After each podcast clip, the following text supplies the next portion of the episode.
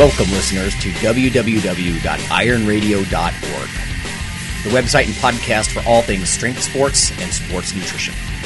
With your hosts, Lonnie Lowery. Remember, Phil is like a gnarled old oak tree held together with scar tissue and bone spurs. Rob Fortney. And I'm telling you, the pain that I would suffer was ex- beyond excruciating. And Phil Stevens. Do it, Rob. You'll kill all those nerves. Thanks for listening. Welcome, ironradio.org listeners. This is Lonnie Lowery. I'm an exercise physiology and nutrition professor, and I'm a former competitive bodybuilder. And this is Phil Stevens. I'm a coach and a Highland Games athlete and powerlifter, and I run Strength Guild and USSF. And this is John Mike. I'm finishing up my PhD in exercise phys. I can luckily say I'm about a few months out from being finished. I write for major fitness and bodybuilding magazines, and I love blueberry pancakes. uh, nice. This is Dr. Mike T. Nelson. I'm an exercise physiologist, uh, teach, and run my own business. Right on. Hey, everyone. Mike, uh, Dr. Nelson is coming to us from the road, so if he sounds a Yeah. little bit distant, so discipline, baby. yeah, that's right. Off to a conference in Alexandria. So, yeah. Well, cool. Uh, we are going to share some listener mail and some news, uh, and then we're going to get to the topic of the day, which is about America's, maybe the world's obsession with uh, body fat. Um, but anyway, let me just start with a couple of feel good pieces here. This first one, uh, Fortress sent me. This is from Joe uh, here in Ohio. He said, I've been listening to you guys for several years now. I'm 70 years old and find your advice rock solid.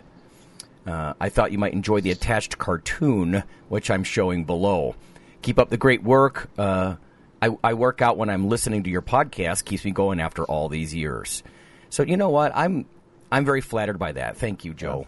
I mean, when a guy who's 70, you know, been around the block, when a veteran tells you he feels like the show is rock solid, that's makes me feel good. Um, let me just quickly give you a synopsis of the cartoon he sent. This is the old BC cartoon from the newspapers, you know, with the cavemen and whatnot. And this guy says, Thor's gotten into shape. And the other guy says, yeah. And then the first guy says, maybe he's into CrossFit. And then the other guy said, he's not. And the first guy says, how can you tell? He said, he spoke three full sentences without mentioning it. Uh, so thanks for that, Joe. And then we got one from Matt. Uh, Matt's an exercise uh, physiologist now. Uh, he says, "Hello, Fortress and uh, Dr. Lowery and Phil. I'm a longtime listener and former student of Dr. Lowery's at Winona State. Since listening over the last three or four years, I've added hundreds of pounds to my lifts."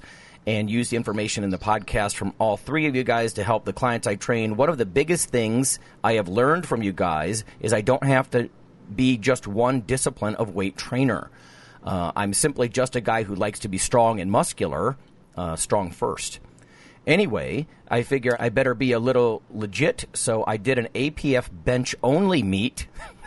Phil, we were just talking about bench only Yep. meets, but uh, here in Illinois that benefited autism. Oh, good on you, Matt.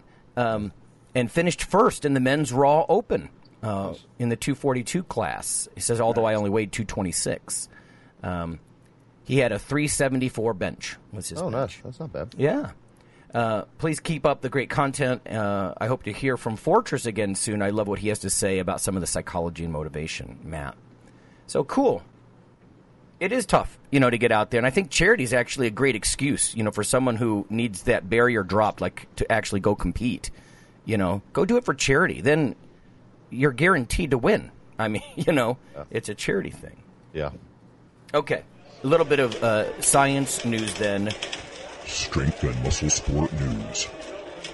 Mike, you're going to appreciate this. We've talked about this before, and you know more about this than I do, actually, Dr. Nelson.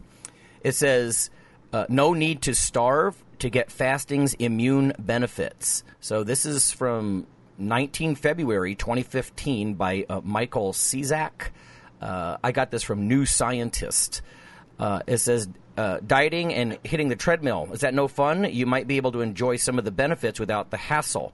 Now, I sort of I'm already disagreeing with this guy a little, but but but he makes a good point. Basically, he talks about you know, very prolonged exercise, especially in a fasted state, or if your your body is basically in starvation mode, that can actually help. This sort of intermittent fasting uh, can actually help immune function and whatnot. And it says. Um, uh, when starved of glucose, the body uh, can make an alternate shape of chemical called ketones, and of course we've touched on this before.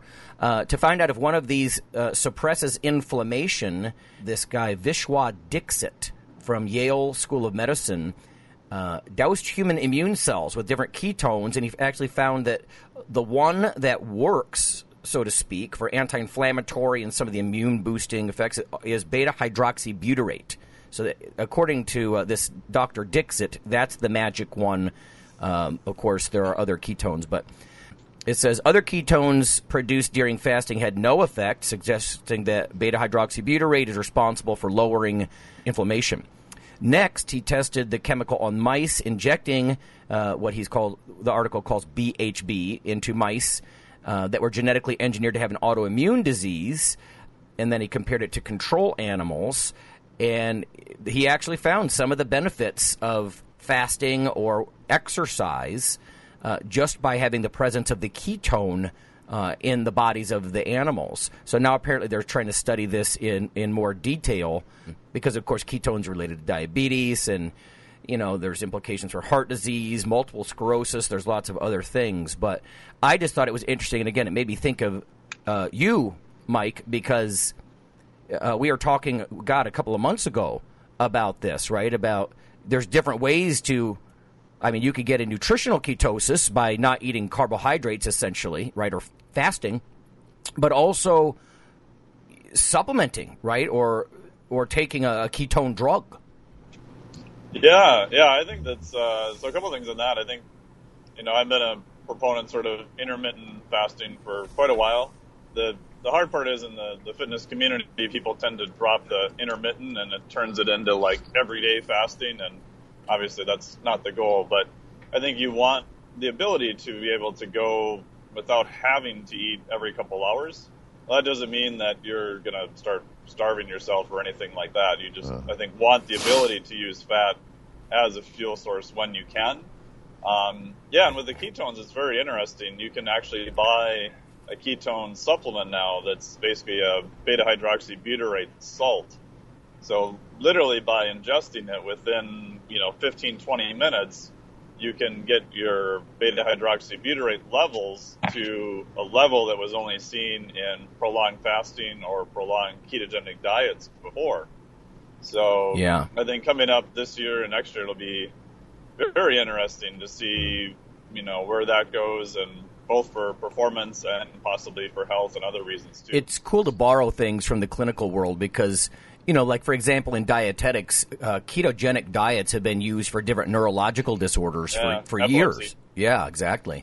And um, I don't know. It's just it's a neat idea that it's not the fasting, but it's a substance, right? And of course, listeners that aren't familiar, ketone bodies are partly broken down fats. You know, you're mobilizing fat to the extent that you can't oxidize it all. You can't burn it all away in your mitochondria, so you end up with these partial breakdown products. And one of the one of the three is beta hydroxybutyrate. And it's just amazing to me that the fasting is just sort of the the stimulus, but the product that your body makes.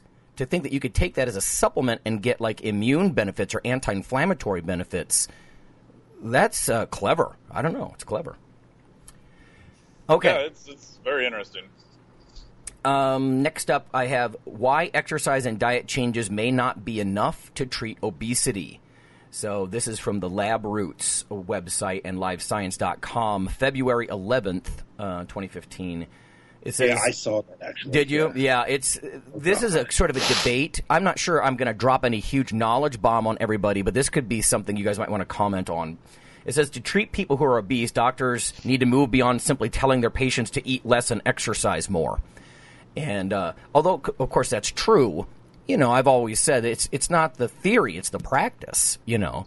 But it says when people, you know, when they diet, basically they go into starvation mode. You know, the body thinks it's starving. Uh, says uh, Christopher Ochner, assistant professor of pediatrics and psychiatry at the uh, Icahn School of Medicine at Mount Sinai. Probably butchering the way I'm saying that, but.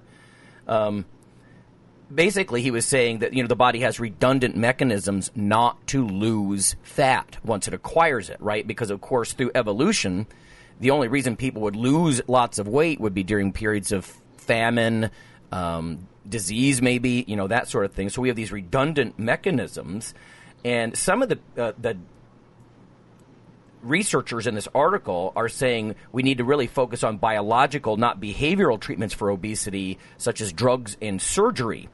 Uh, yeah, but how's that working for everybody? see, right? That's what I'm saying, right? This is, and again, you're going to see two sides as I read through this. It says um, doctors should more often consider prescribing obesity medication or recommending surgery in conjunction with encouraging patients to change their lifestyles.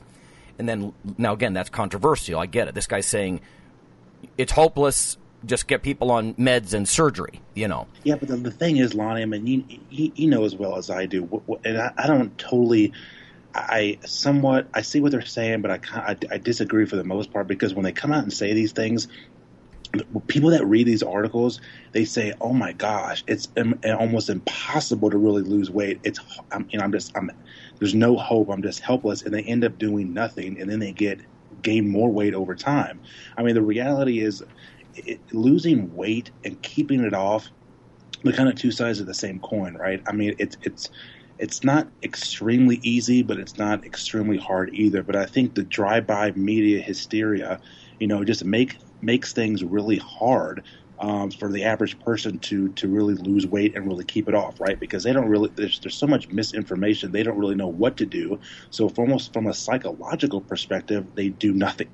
yeah. Yep. Now this says um, Dr. Pieter Cohen from Harvard.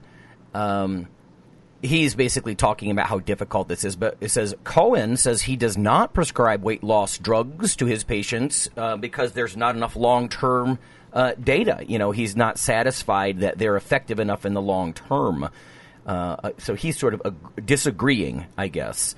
You know, um, and then of course the, the, article goes on to talk about how lifestyle changes can be healthy regardless of whether or not you lose body fatness, and that's a good point. You know, I actually know some people who exercise fairly regularly. Uh, I'm thinking of one who's actually a, a professor of exercise phys, overweight uh, person. Uh, but she is undoubtedly healthier because she does exercise. I mean, is she in training, serious training for something? Not necessarily, but I have no doubt that she regularly trains. And you know, again, there's anti-inflammatory and cognitive benefits and blood flow benefits, and I mean, there's an enormous amount of uh, benefits. Uh, cellular changes and adaptations, of course, strength, nervous system. There's lots of things that can go on, uh, whether she's actually losing pounds or not right? So it's a good point in here that lifestyle can be beneficial uh, regardless. Uh, and it says the experts do agree, though, uh, that really when it comes to obesity, prevention uh, is the key. And I guess that sounds obvious, but I can tell you, I've been to conferences before. I remember watching. Um, oh, Frank and Victor Katch uh, gave a lecture once, and um, it was a little bit depressing I mean, they made it look like once people were very over fat, they could lose it temporarily, but it would almost always come back, you know, because as they start to refeed and that sort of thing, they'd get, they'd awaken these pre adipocytes, you know, these baby fat cells. They'd end up with fat cell hyperplasia and yo yo dieting, you know, where each diet is less effective and the weight gain is even worse. Uh, and they were sort of concluding that biologically we just got to keep it from happening. But for me, that's unacceptable. Because what about people who enter this because of society and John, kind of what you're saying, a lot of the things in this obesogenic society. Um, what do you tell the people that are already far too over fat? You're screwed. You know, yeah. that's not cool either. A- anyway, so it's an interesting debate they don't go to the right people either. They just go to their regular medical doctor, who most of them don't know jack shit training or nutrition, and they and they just say, "Well, just move more and eat less." Oh God, well, thanks a lot. That really helps. I mean, right. And the problem is, it's true, but like I said, in practice, that's not going to happen right? No. I mean, in, in, fact, I don't know if I mentioned this on the show the last week or two, but one of the questions I actually ask incoming exercise physiology freshmen is uh, we talk about energy balance and you know obesity and that sort of thing. And I asked them, "Is obesity a personal choice?" And at the freshman level, it really was in stark contrast this year. At the freshman level, 100% said, "Shame on you if you're over fat. It's entirely your choice." Uh, and that sort of thing. And then I, we would talk about, of course, some of the the social things, you know, this obesogenic environment that we're in. People, they have lots of reasons to stay up late. You know, convenience foods. There's sugar in almost everything you eat, no matter how much you try to avoid it. You know, I mean, you can't avoid it if you're Spartan, you know, in your values. But anyway, and then just, I swear, the next class period, I asked my seniors the same thing: Is obesity entirely a personal choice? Zero percent said yes. So there's this maturing period, I think, between you know the 18, 19 year old freshmen and the 21 year old seniors, where I think by shadowing people and trying to, you know, let's face it, you work with a, a client and you know for weeks. And the weight loss is not as dramatic as you'd expect and that sort of thing you know like a stubborn middle-aged client or something like that where hormones and whatnot are just not on your side and you know the the results are much more modest than you hoped. You know that's a sobering thing you know and you start to realize there's skills in the kitchen and there's spousal support and there's can you afford a gym membership? Are there sidewalks in your town? You get my point. And, you know the food industry is about profit uh, so there's a lot more to it and again uh, i think my freshmen were almost offended that I was suggesting there's a lot more to this. Uh, and I said, listen, I'm not being an apologist, you know, that everybody should be obese. Not at all. Um, but it's a it's a stickier picture than you think. And again, anybody who works with someone in weight management, it's very tough. You know, it's very tough. The, I always reminded of the Dr. Stu Phillips comment. He was on a podcast. You can find him back after the episodes. Um, but he was saying that you know, telling an overweight um, person to move more and eat less is like telling a depressed person to have a nice day. Right. He's like, it's correct, but is it really that effective? No. not yeah, I remember when he said that. That's I was great, like, yeah. Yeah. Um, uh, Phil, did you have any news before we go to the break? No, I mean I, we could just mention the camp. You know, it's in one one week and should be a good time. It's sold out, so um, look for another one. So we'll Yeah. have updates on that. Yeah, those are always fun, and I not to tease anybody if it's full, nobody else can get in. But it's it's yeah that sort of um, small team brotherhood kind of thing going on. You know, it, it's fun to do that. You learn learn a lot of stuff, and you go try new stuff, and yeah, and that format that you've you've put together with the the mock competition. That's I Yeah. think that's brilliant. Yeah. Yeah, it should be a fun time. Okay, well, let's go to break. And when we come back, we're going to talk about uh, obsessing over fat and have special deference, I think, to lifters.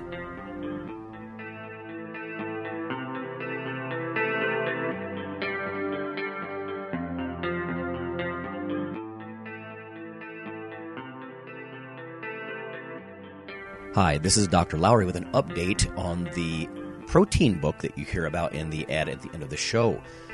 Uh, if you simply Google CRC Press and protein, uh, there's a new development. On the right side of the page, you can see ebook, and there's a purchase slash rent option.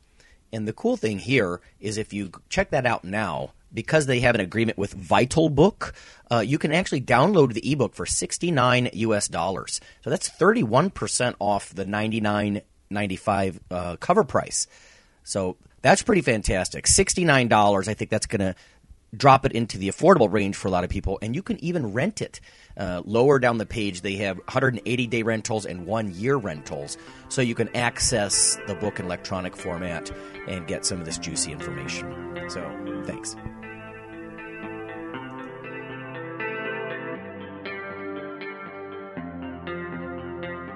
Hi, this is Dr. Lonnie Lowery, and on behalf of Phil and Rob, I'd just like to let listeners know that if you love us or you hate us, we'd like you to leave a comment or perhaps vote for us on iTunes. It helps us out quite a bit on the popularity side of things. Uh, you can also follow uh, Dr. Lowery, me, on Twitter. Uh, it's Lawnman7 on Twitter if you want to do that. We also have a Facebook page, the Iron Radio uh, listeners page. So uh, whether it's leaving a comment or voting for us or following us on Twitter or Facebook, uh, that would be fantastic. Also, uh, occasionally Rob or myself will write an article for another website, and Phil will as well. So, lots of ways to um, interact, uh, follow us in other media, and vote for us and uh, keep things going strong on Iron Radio. Thanks.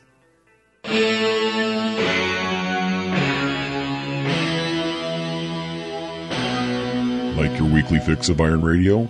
In addition to being a popular institute on iTunes, we are also on email. Simply go to www.ironradio.org and sign up for the voluntary email. You'll get a once per week email, no more. That's little more than the show notes and a link to the audio. So go for it.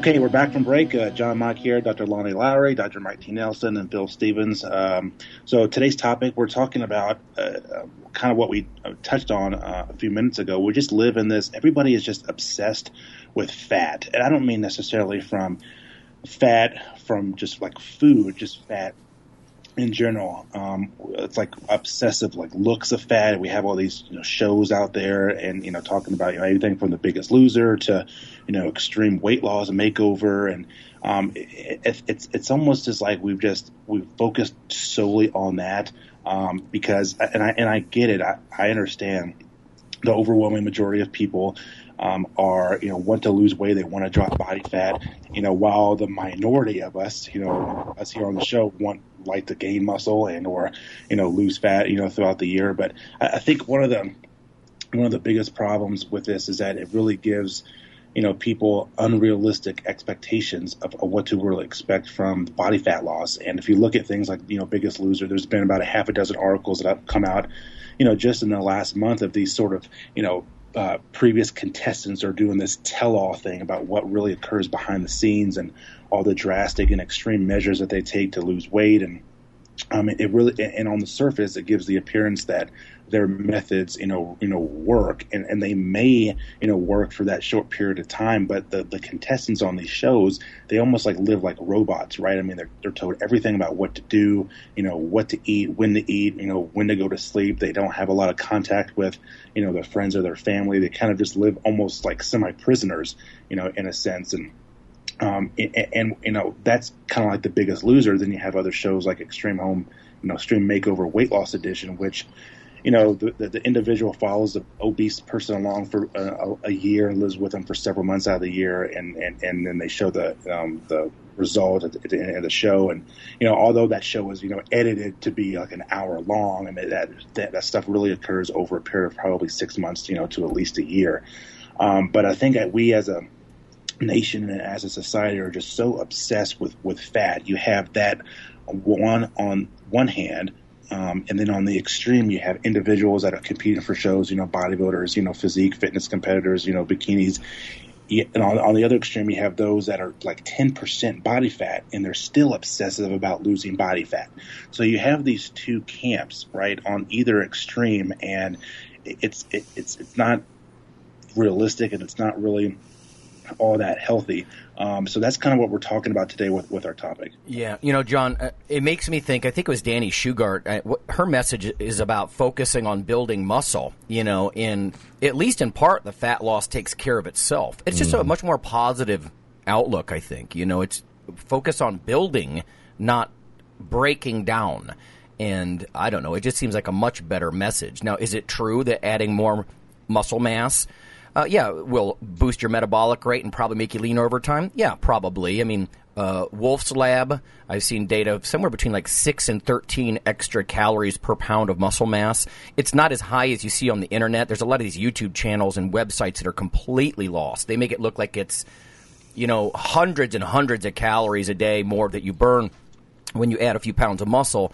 It's not that much but it could add up to around maybe 100 calories a day or so, you know, and that's almost like a mild, um, I don't know, 20 minute treadmill session for some people just because they have more muscle mass. So there is truth that more muscle, you know, leads to leanness, and maybe it's a maybe it is a better approach. Now, Phil, I know you. Um, I don't know if you're comfortable sharing, but you said uh, your daughter is in sort of a situation that's. Yeah, and I mean, we talk about this, and I, I agree with Mike. I mean, our our society itself, it's like the economic structure. We have like two extremes going on right now, and there's not a lot of in between. Um, but you know, like even my daughter's getting mixed signals. Like we sent her to school, and we get a note back from school. She's seven now. We get a note back from school saying that her BMI is dangerously low, um, and, and she's too skinny because I mean she's rocking a six pack. She's she's a freaking very active little kid. And then at the same time, we take her to gymnastics, and she's coming home saying, you know, again, uh, she's rocking a six pack. She's very active. I'm too fat. You know, Oh, and it's Lord. like, oh god, let's not get that started. Right. You know, Yeah, that's and, dangerous. you know, and she was recently sick and you know had the flu and couldn't eat for like four days, and then went to gymnastics, and then of course the you know her performance dropped way off, and then we're the first thing we say is see, that see this is what happens when you you, you can't eat. You know, so you need to eat, and you know our big thing is just. Luckily, we can lead by example, and we have a lot of girls at our gym that you know she can look at. But it's like, man, we need to nip that in the bud now because that's a big deal. I mean, it's it used to be more of a female problem, but you're seeing it coming in the male population too, big time. People that have, uh, you know, eating disorders on both ends of the spectrum, really. Yeah, But- certain ages, I think there's a special risk. You know, because as for example, when kids start to get, get a little bit older, and maybe it's because of sports, like in this situation, but you know, then there's sort of like the prepubescent ages where Mm-hmm. they start thinking about the other sex and that sort of stuff, or when people go off to college, their lifestyle changes. Yeah, Yeah. these are vulnerable um, times to start getting mixed messages like that, like you're too fat, you you know, you're too skinny, you're this, you're that, and it's just it's negative. It's too negative. I just did not expect to hear this from a seven year old that is around two people that are like, eating is good. oh, big Yeah. butts are good. Yeah. You know, um, type of thing. And uh, yeah, I don't know. I mean, it, you know, coming to the activity, you know, just move more, eat less thing. I mean, I think a big problem is, you know, from what I've seen is people make the mistake of, okay, I'm going to get in shape and they try and change everything. Yeah. And you know, the biggest thing I do when somebody walks in my facility is, you know, let's just start training, and let's make that habit. And you know, what I've seen, you know, I had uh, one guy that come in and he was very overweight, and you know, I was like, hey, do you want to talk diet? Nope, don't even want to talk about it. Okay, fine, let's not.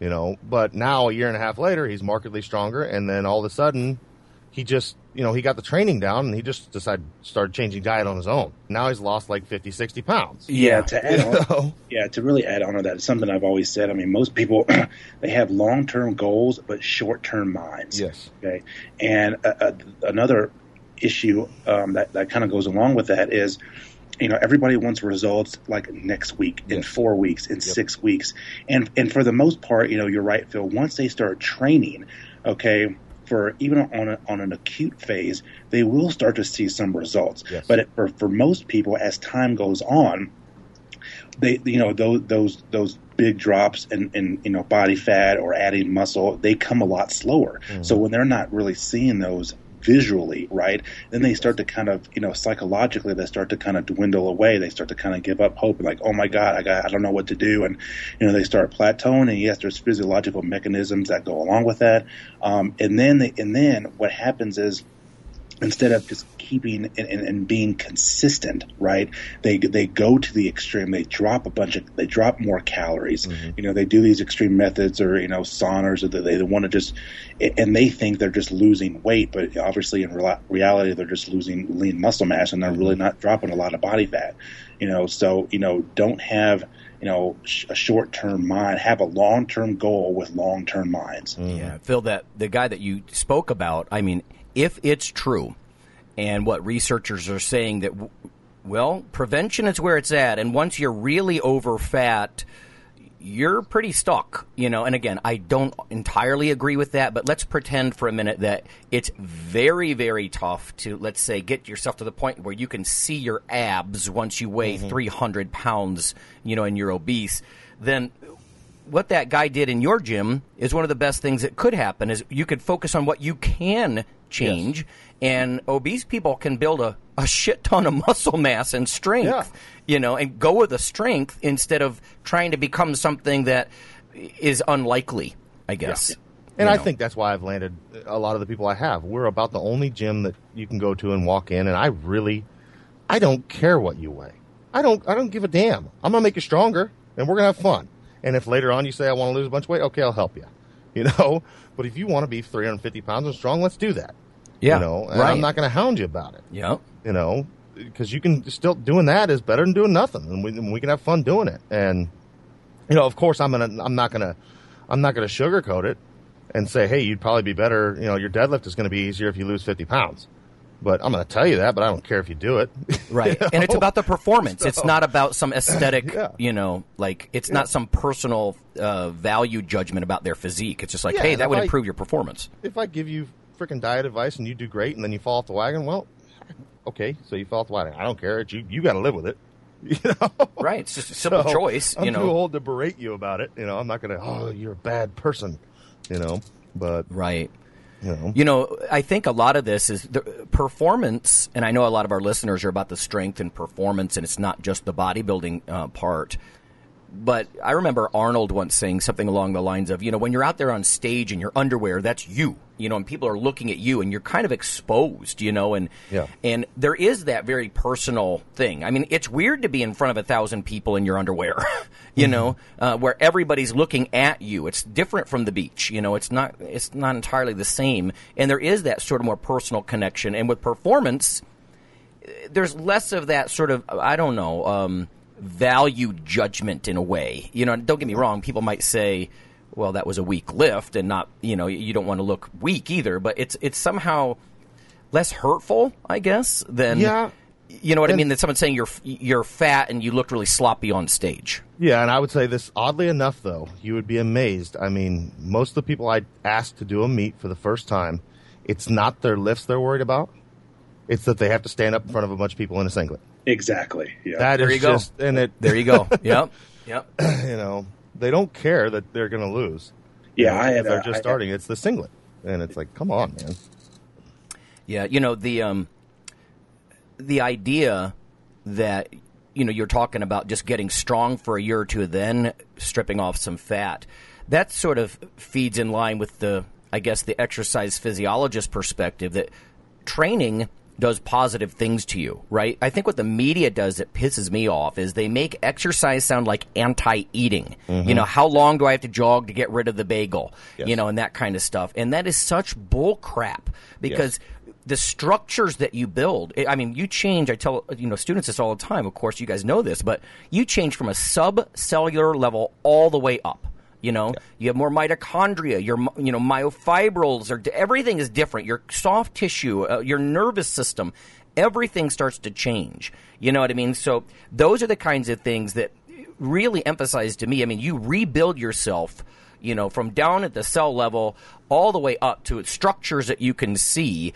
And to me, that's not just calorie burning, right? Not at all. You're rebuilding yourself, you're reinventing yourself. And like that guy that you worked with, you know what I mean? Over that year, I mean, don't tell me that physiologically he's not, in many ways, a hell of a specimen, you Yeah, know, after he's that- trained his butt off.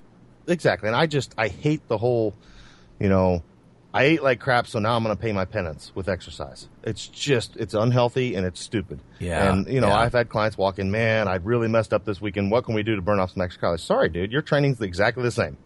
You know, it's not my fault you went and screwed up.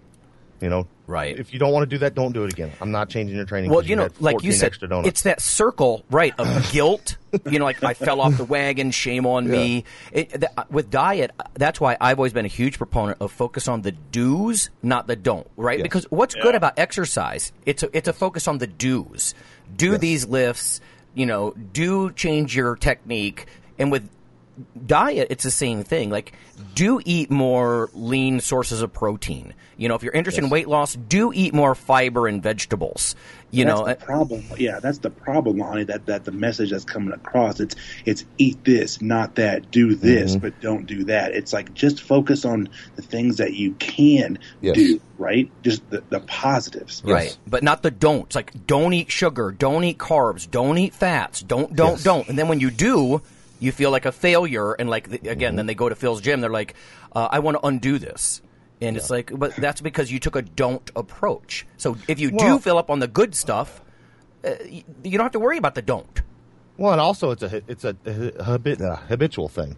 I mean, I think training is a good gateway drug because if you if you do it right, it can be very fun, much more fun than eating broccoli and chicken breast. So it's that first drug. It's like let's go have fun and lift some things up, and you see everybody else in my facility Positive have fun. feedback, yeah. And then they they do that, and that's something new to them, something they never thought they could do. And now they're six months into that. Well, I I was able to do that. Maybe I can try this eat better thing. You know, Right. So they've nailed that one habit down, and now it's like, w- wonder what happens when I do both of these habits at the same time. You know, and then Right. they see even better progress. It's like, oh, okay, there's something to it. You know, they just took one, they stepped up one step. Okay, now let's take step number two. You know, and Right. they start feeding each other, and I said, oh, okay, maybe we'll add a little conditioning. You know, Yeah, I And like the idea it- of that. It's more fun, Right. you know? gateway drug, lifestyle gateway drug. Because I can tell you, I've been jealous of strength coaches in the past because there's an immediate reward system. Yeah. You know, you pulled the weight off the floor or you squatted the weight, you know, whatever it might be, and you get a pat on the back, people are clapping. That's very rewarding. But with nutrition, you know, you don't have a little angel Dr. Lowery on your shoulder saying, Yay, you just ate a dry chicken sandwich. You know what I mean? It's, it's, Yeah. there's no immediate reward, so you've got to have a lot of maturity. You know, in some ways, maturity is, you know, doing something again and again and again and again with a very, like you said, John, long term goal. You don't get immediate reward along the way. You know, like today, if I eat if I eat pristinely, I don't know, I didn't really get any immediate reward. I I um I might have lost a little bit of pleasure, you know, because I ate so strictly, maybe like on a competition diet, but I didn't really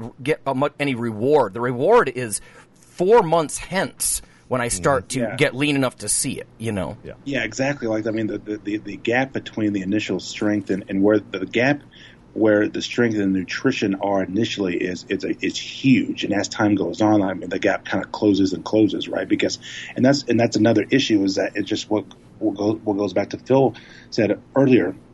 Everybody wants to do everything at one time, and I've told people if there's if there's ten things that you need to work on, pick two of them and do them for six weeks, eight weeks, okay? Because it, it, it takes twenty eight to thirty days to, to to build a pattern, to build that mm-hmm. type of habit, and then once you get consistent with it, and you're more mature in your discipline, add in a third, and you'll be shocked and amazed that over time, then you've conquered all those things that, that you say that you need to work on, okay, and, and, and you can stick with it better, and, and you have long term goals, and, and, and you have and you're making progress. You know, John, that's why those shows that you were just talking about are so offensive because if those guys do live in a very uh, militant environment, you know, they're not learning to change their behaviors at all. They're just told to do this, told to do that. You know what I mean? They're no better off. They haven't really um, exercised uh, psychological uh, behavior change of their own because they're led by the wrist from every single point. You know? Yeah, once your once your drill sergeant's gone, you're done.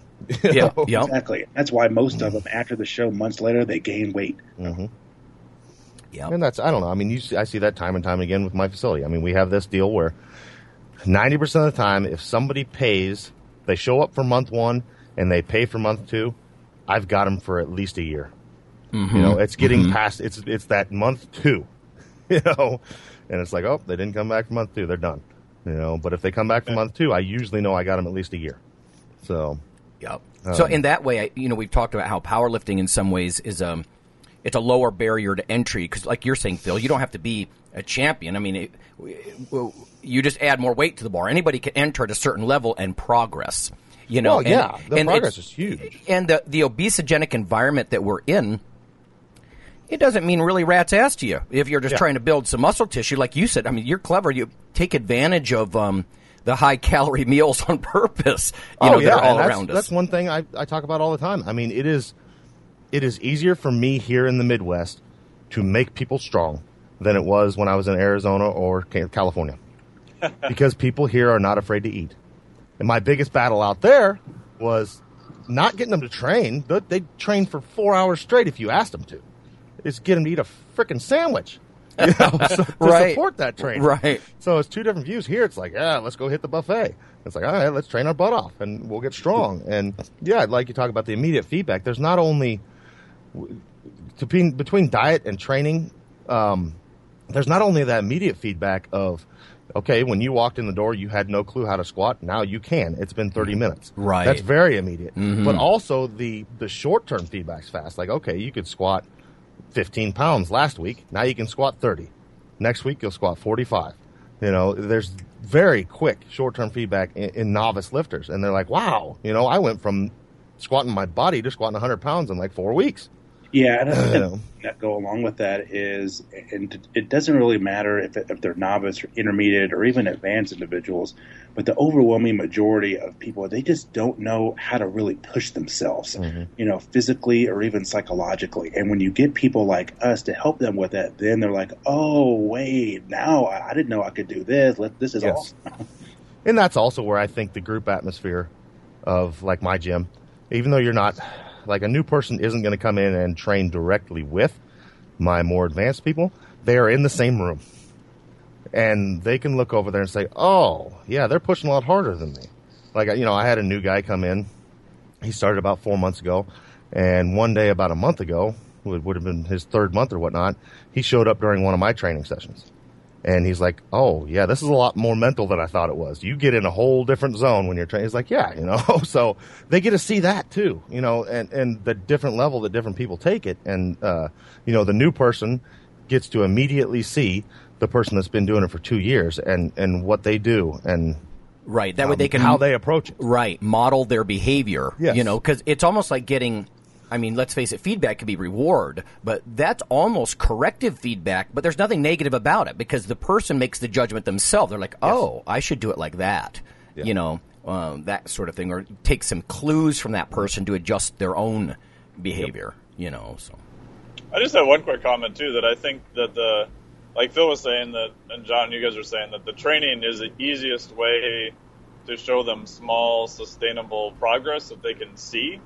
And I think obviously excluding the physiologic adaptations that are beneficial, I think the biggest part is over time that actually can shift their mindset to be more dynamic so that they, you know, like Phil was saying with the guy, yeah, I've, you know, trained for a year and a half, I've made all this progress. Now they're like, oh, well, if I apply the same idea to nutrition, wow, I, I can actually mm-hmm. do that now. Right? I think if you walked in on day one, it's a much harder.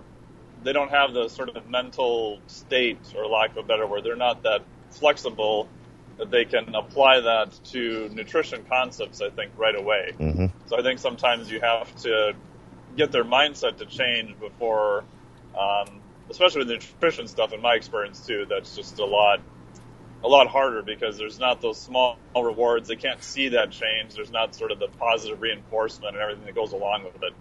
Yeah, yeah. Yeah, it's like it's almost like as if to say, "See, this shit really works." You know, it's a it's an immediate way to say lifestyle changes do pay off. Uh, yeah, and it, it's just much more immediate. And then yeah. they'll say, "Oh, maybe you know the diet stuff." Although I can't, it's not immediate. I, I, I have I'm a believer now. You know, I believe Yeah. that this this works. You know, this stuff. So, Yep. all right, good topic. Cool. Good stuff. Have a good weekend, everybody. I'm going to go eat some real Girl Scout cookies and go work them off. Yeah, I'm about to Go hit out up for cookies. pancakes. Yep. So.